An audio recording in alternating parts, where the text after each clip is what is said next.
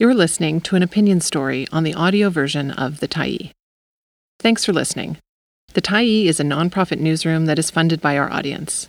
So if you appreciate this article and you'd like to help us do more, head on over to support.thetyee.ca and become a Tyee builder. You choose the amount to give, and you can cancel anytime. Please advise. Is Taylor Swift about to stage a coup? By Steve Burgess, February 7, 2024. Editor's note Steve Burgess is an accredited spin doctor with a PhD in centrifugal rhetoric from the University of SASE, situated on the lovely campus of P.O. Box 7650, Cayman Islands. In this space, he dispenses PR advice to politicians, the rich and famous, the troubled and well heeled, the wealthy and gullible. Dear Dr. Steve, Republicans are losing their minds over Taylor Swift.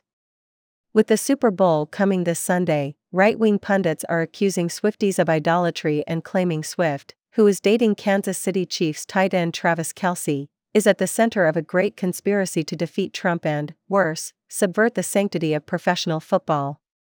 What the hell is going on? Signed. End Zone. Dear Easy. It's days away, but this is already the most fun Super Bowl in years. Usually, non football fans have to focus on the commercials, waiting for Matthew McConaughey to confront a talking squirrel or find out which beloved professional athlete will torch their credibility shilling for crypto or online casinos.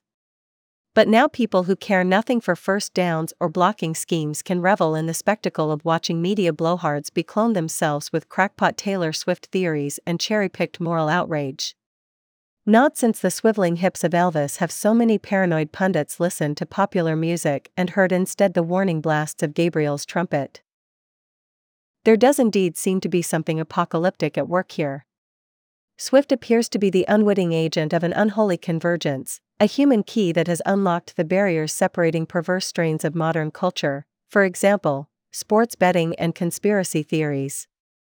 A conspiracy popular among right wing loons, fun fact, a group of loons is sometimes referred to as an asylum, is that Swift, after presiding over the orchestrated victory of the Chiefs, will endorse Joe Biden at center field.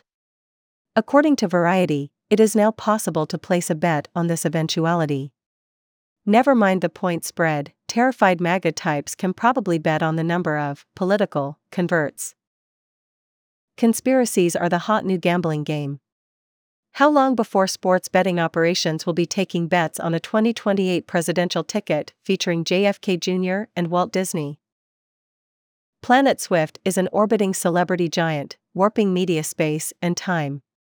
And news coverage is always shaped by the gravitational pull of celebrity.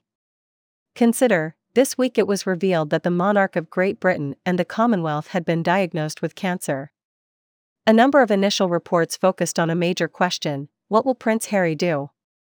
King Charles III was never interviewed by Oprah. He is thus reduced to a supporting character in his own health crisis. Of course, the Super Bowl is itself a behemoth with considerable gravitational force. Its conjunction with the planetary power of Swift has resulted in a multidimensional event, blending the parallel universes of music, sports, and nutjob politics. The effect has been like a colossal prank, causing supposedly serious public figures to reveal themselves as 10th graders high on pot for the first time. Vivek Ramaswamy, presidential candidate and potential Trump vice presidential nominee, has implied Swift is part of a scheme to rig the game's outcome and thus boost the Democrats.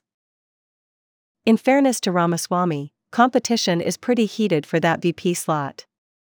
If you want to be the top whack job, it's tough to keep up with the likes of Marjorie Jewish Space Lasers Taylor Greene. Come to think of it, MTG might want to shorten that name of hers. Just make it Marge Greene. Trump supporters are bound to get suspicious. Swift has reached a level of cultural power and significance that is rarefied indeed. Even a figure as famous as Madonna never really achieved the same widespread influence and impact. It is perhaps necessary to go back to Elvis or the Beatles and the moral panics they caused. After the Liverpool band's first 1964 appearance on The Ed Sullivan Show, Reverend David C. Cloter wrote in the Greenwood Commonwealth paper of Greenwood, Mississippi, Not since the locust ravaged crops to utter devastation years ago has the United States been so plagued by insects. 60 years later, Alison Steinberg of the far right One America News Network, while complaining of Swift slash Kelce calcimania, said, Just imagine for a moment if people were as dedicated to Jesus as they are to professional sports. Perhaps Ms. Steinberg is unaware that Jesus has been publicly thanked for more touchdowns than Tom Brady and Peyton Manning combined. Meanwhile, Dr. Steve is in an awkward position. He is a longtime supporter of the San Francisco 49ers, the team that made Joe Montana famous. They come from his favorite American city and have those cool red and gold uniforms. But this week, he must also contemplate the effects of a Kansas City victory on Sunday. There would be wailing and gnashing of teeth among the very people whose teeth are most deserving of a good gnashing. Lacking anything like the socialist dental plan pushed by Canada's NDP, Trump supporters will be out of pocket for enamel repairs. As has been pointed out, MAGA World is in an even more awkward position than Dr. Steve.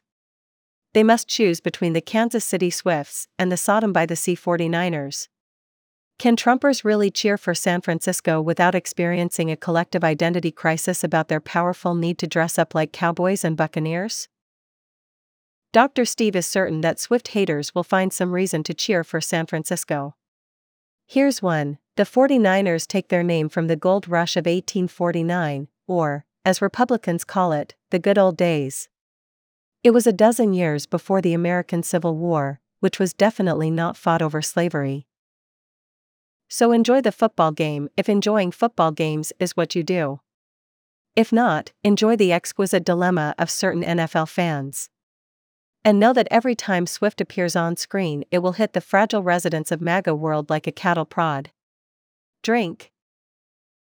Thanks for stopping by the Tyee today. Anytime you're in the mood to listen to important stories written well, we'll be here. And if you'd like to keep independent media going strong, head over to thetyee.ca and click on the Support Us button to pitch in. Finally, big, big thank you to all of our Tyee builders who made this story possible.